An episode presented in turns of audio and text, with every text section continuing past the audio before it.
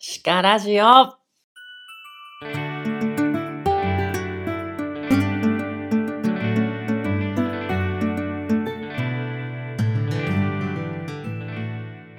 いや、ようやく、ようやく収録できたと、できるということでね、もう嬉しさ満載ですが、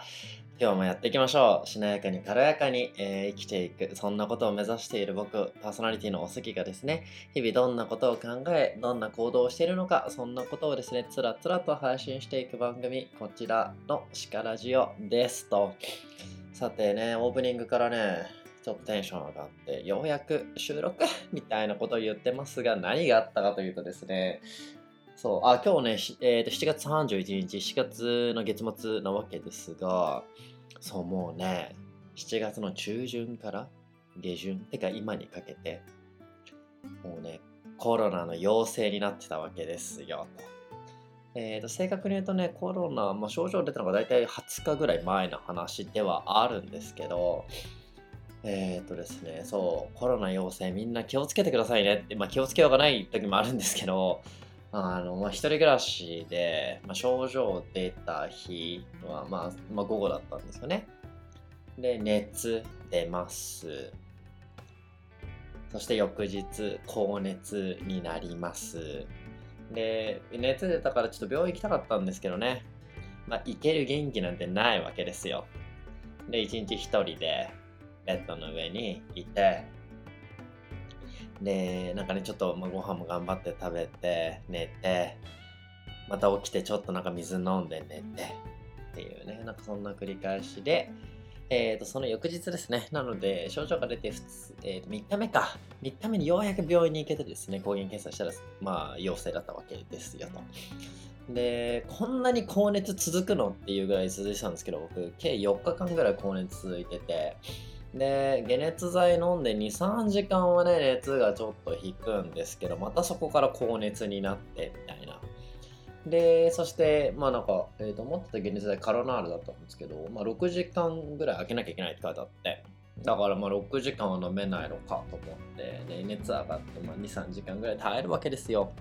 で、そんでまたね、薬飲んで、ふう、ようやくだ、ようやく熱がまた落ち着いてきて寝れると思って寝て、で、そしたらまたね、2、3時間後ぐらい熱、高熱になって、も汗だくになって起きるみたいな。そんなことをですね、4日間ぐらいずっと続けるっていう、マジであの、何このエンドレスループみたいな風に思ってたわけですよ。で、まあ熱がね、その4日間くらいで収まって、で、あと、あ、そう、僕東京都に住んでるので、なんか陽性判定出て申し込むと、まあ、あの、東京都からでのあれ多分江東区じゃないと思うけど、あの、そう、東京都江東区に住んでるんですけど、あの、段ボールがね、計3箱届きまして、まあ、食料とか飲料水とかね、そういう、まあ、言うてね、自宅療養しなきゃいけなくて、家にずっといなきゃいけないので、まあ、食料を、あの、国が、まあ、都が、行政が、行政だよな、あれ多分、まあ、行政が送ってくれると。で、それでなんとかね、食料を確保できたので、それで食いつないでいたわけですよと。で、熱が下がったのは嬉しいっちゃ嬉しいんですけど、そっからですね、まあ、熱下がったから、まあ、ポッドキャスト収録できるかなと思ったんですけど、熱下がったはいいものの、まあ、鼻水、喉の痛み、痰、そして何よりも咳みたいな感じで、いや、こんな調子でね、ポッドキャスト収録してもね、ずっと咳込んでるみたいな感じで、だったので、ちょっとポッドキャスト収録ね、話したいこといっぱいあったんですけど、まあできず、で、ようやく7月末になって、咳もね、だいぶ収まってきたので、もうこんなになんか喋ってたらもう咳5歩5歩5歩言ってたわけですよ、先週とかね。まあそれこそ3、4日前も結構ね、咳はしてたんですよ。でもこれがね、ようやくあの咳もだいぶ収まってきたので、も収録したというところですと。で、そう、どえ ?1 個前ぐらいのエピソードかな？言った気はするんですけどね。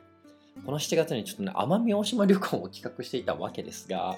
まあコロナ陽性の期間と丸かぶりなわけで、まあキャンセルしたんですよねと。で、奄美大島行ったことある人はわかると思うんですけど、あそこの島ってあんま公共交通機関がね、そんなないので、まあ、車、レンタカーですよね、借りて、それで移動するのがメインなんですけど、まあ、僕、あの大学1年生、まあ、高校3年生から大学1年生にかけて教習所に通って免許を取ったんですけど、まあそこからですね、一度も運転していないわけですよ。だから約15年ぐらい運転していないので、これはまずいぞと思ってですね、あの、教習所にもペーパードライバー講習みたいなのを受けに行ってたわけですよ。それがですね、まあ、全部無駄になると いうところで、まあ悲しいよね。あの、せっかくね、旅行をね、4月頃から企画してですね、で、チケットも取り、ホテルも、ホテルっていうか、まあ、まあ、友人がやってる、あの、ドミトリーみたいなところだったんですけどね、そこの予約も4月からして、で、いろいろ調べると、レンタカーじゃなきゃダメだぞ、みたいな。で、友達に聞くと、やっぱりレンタカーの方がいいですよって言われ、で、車の教習所にも通い、何度か練習して、お、これならいいぞみたいな感じになっていた矢先、あの、ちなみに出発日の前日に陽性判定食らうみたいな感じだったので、まあもう無理だよねっていうところで行かなかったんですけど、まあしゃあないね。しゃあないんだけど、なんかせっかく企画したのに残念だなと思いつつ、まあ過去は変えられませんのでね、まあで、だからって8月に奄美行くっていうっていうと多分もういいかなっていう、なんか自分の中でちょっと冷めちゃってるので、まあ次行くとしたら来年かなと思いつつ来年の自分はまた他のとこ行きたいとか思ってるかもしんねえなというところですよね。まあ、そんなわけでね、まあ何が言いたかったかっていうと、あの、コロナマジクソ辛いですと。まあ僕がたまたま辛かっただけだと思いますけどね。あの、ただですね、これだけ辛いとですね、一人暮らしだとマジで、マジで命の危険みたいな風にも思ったりもするので、あの、少なくともですね、一人暮らしの方はですね、あの、食料の備蓄だったりとか、なんかま会社の人でもね、家族でももちろん誰でもいいと思うんですけど、あの、助けが呼べる体制みたいなのをちょっと作っておいた方がいいですよっていうのをちょっとここでお伝えしたかったというところです。さて、えー、っと、今日はですね、ちゃんと本題部分、中間の本題部分もね、用意していてですね、その話をしたくて、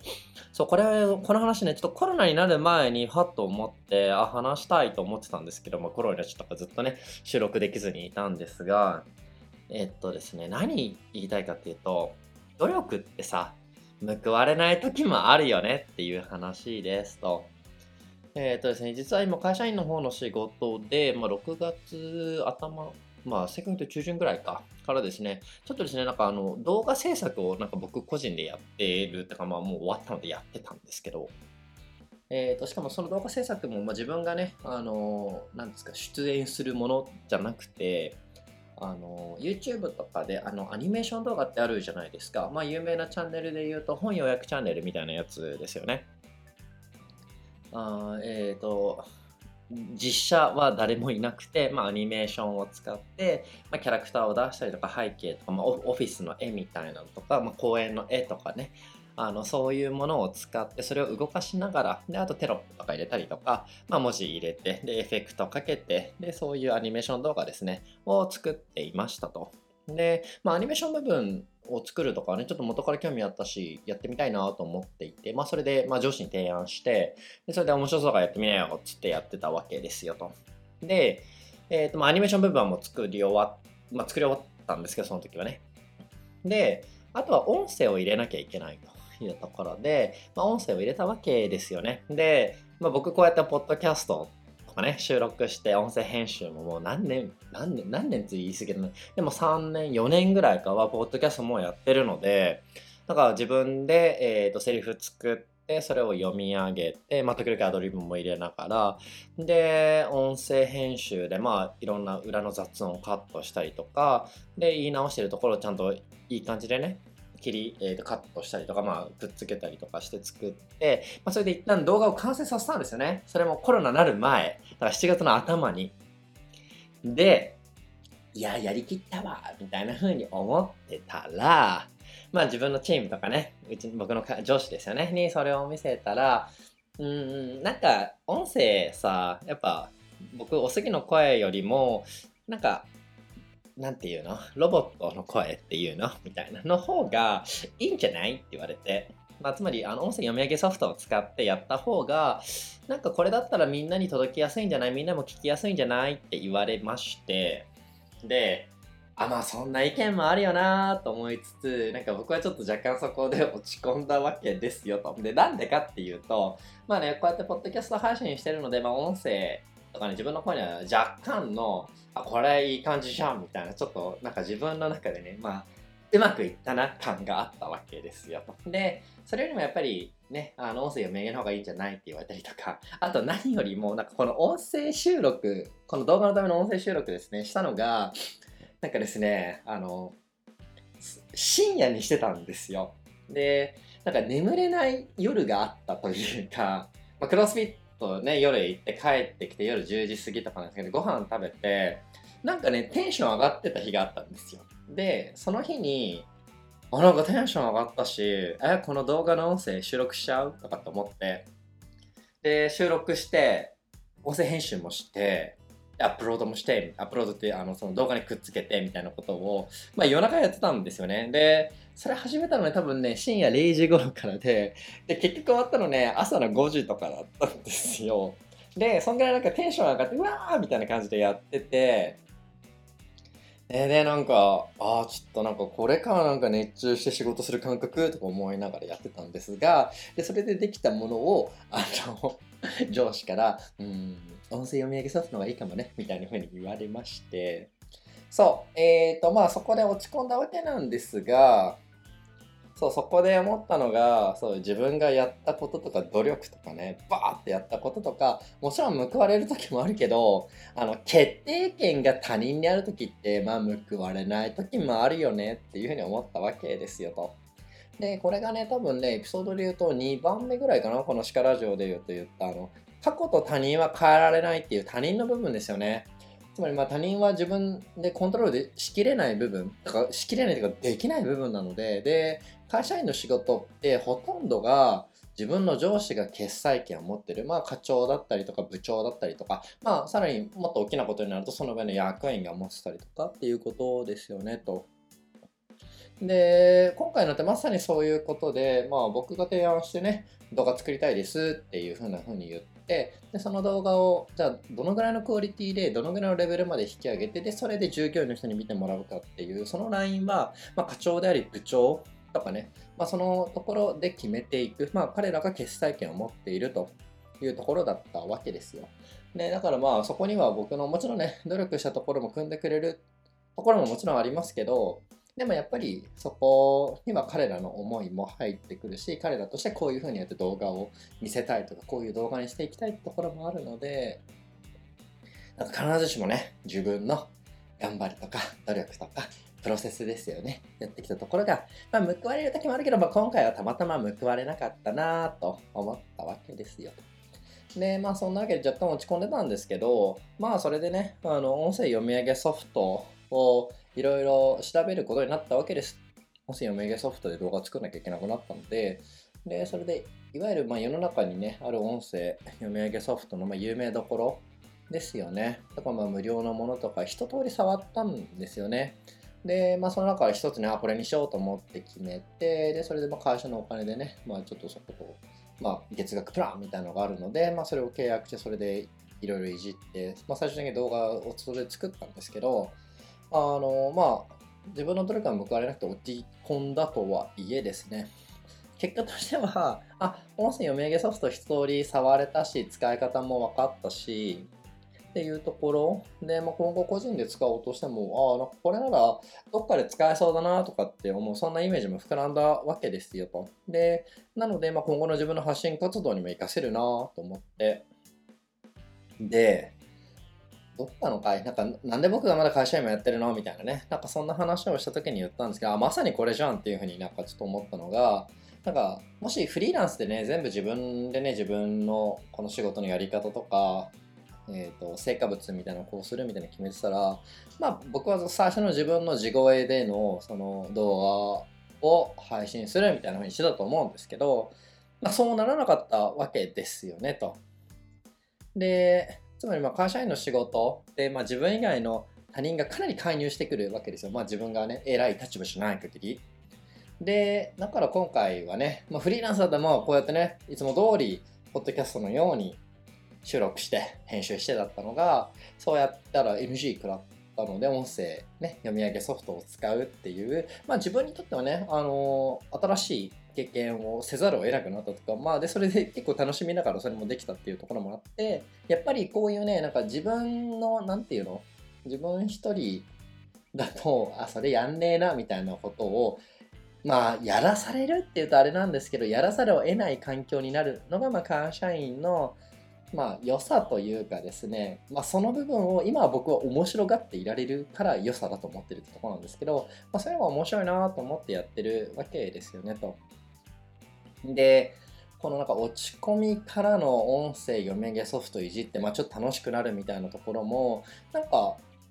もちろん最初はね、ちょっと落ち込んで、うわ、俺の頑張りみたいな風に思ってましたけど、結構ね、すんなりね、まあ、じゃあ、もう上が言ってるからしょうがねえか、つって、あの、ね、音声、読み上げソフトもまあ面白そうだし、まあ自分もね、使ってみたかったしっていうのもあったんですけど、まあ結構軽やかに、まあ音声読み上げソフトにパッとね、行って、で、そこから、あ、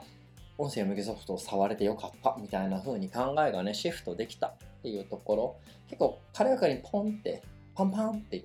ちゃった感じ。を今振り返ってみるとあなんだかんだちゃんと自分ってこの鹿ラジオで言ってるしなやかで軽やかに生きてるってこと意外とあり方としてちゃんとできてるじゃんと思って。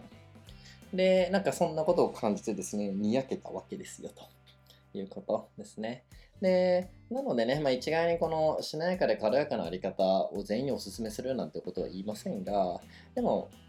今回最初に言ったね、努力はね、報われない時もあるよねっていう、まあ、自分の意に反した結果が来るみたいなところがあったとしてもですね、なんかしなやかさとか軽やかさを持ってると、なんか次の一手を出すとか、次の行動に移るまでが結構早くポンっていけるんだなっていうのをね、まあ改めて感じたところなので、なんとなくね、身が重いなとか、次行かないなみたいなことがあって、まあ、それもね、別に悪いことではないんですけどね。でもなんかそこに、なんですよね、変えたいけど変えられんみたいな時に役立つのがこのしなやかさとか軽やかさだったりするんだろうなって思うので、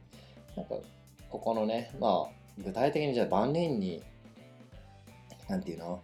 あの効果的な具体的な方法なんてね僕は分かんないし言えないですけどやっぱりしなやかさと軽やかさか軽やかさってちょっとキーワードなんじゃないと思うので、なんかそこをちょっとね、頭に留めといてくれると嬉しいなと思っておりますと。さてさてさて、えー、と冒頭にね、言った通り、今日の収録は7月31日、7月の末日なわけですと。いうことで、まあ明日から8月だなーっていうところですね。で、これアップロードするの多分8月5日にしようかなと思ってるので、もう8月入ってると思うんですけど、まあ、僕にとってね、7月はもう本当にね、まあ、中盤から後半にかけて、てか月末にかけて、マジコロナ、陽性？で、あや、やりたいこととかね、いろいろ友達との予定とかも結構ほとんどキャンセルしたみたいな感じだったんですよ。だから全然夏を満喫できていないわけです、まだ。ということなので、この8月はですね、精力的にですね、夏を感じられるようなことをやっていきますよというふうに思ってます。まあ、プール行ったり浴衣着たりとかね、あと花火大会ね、どうしようかな。なんか花火大会ってね、夏を感じられるんですけど、個人的に実はあんま好きじゃないものだったりもするので、ちょっと花火大会はいいかなって感じですが、やっぱりなんかバーベキューとかしたいよね。バーベキューでしょあと夏といえば、まあでもやっぱ外で汗だくになるみたいな。いつも汗だくになる場所ってクロスフィットジムだったりもするので、まあ炎天下の中、ね、ちょっとなんかアイスキャンディーとかね、食べながら、持ちながら汗だくになるみたいなね。なんかそんなことを、ま、マジ絵に描いた夏って感じなんですけど、まあ、そんなことをね、やって、ああ、夏だなーっていうのを感じてね。で、それで8月、あ、やり、あ、夏を感じきったなと思ってね、やりきりたいなと思っております。さて、そんなわけで、えーと、今日のシカラジオはここら辺で終わろうかなと思います。えー、シカラジオ、しないから軽くに生きていくラジオですね。これではですね、あのリスナーの皆さんからのあのご意見だったり、ご要望とか、あの僕に対する質問とか、あと番組の感想ですね、を募集しております。えー、番組メールアドレスや、えー、お便りフォームのリンクはですね、えー、番組概要欄にありますので、そちらから 送っていただければと思います。で、そしてですね、あの番組の公式 Twitter アカウントもあります。えー、シカラジオですね。シカはひらがな、ラジオはカタカナ。で、えーと、ハッシュタグシカラジオですね。つぶやいていただければですね、僕はそこからリップを飛ばしたりとか、あ、あとはこの番組内でも紹介しようと思いますので、あのぜひ紹介してもいいかなっていう人はですね、そこに書いていただければと思います。それではですね、なんかあの暑い日が続きますし、室内は冷房で寒いし、みたいな、体には一定の負荷がずっとかかり続ける季節ではあるので、皆さんお体にはね、ご自愛して、この夏を乗り切っていただければと思います。ここまで聞いてくださってありがとうございました。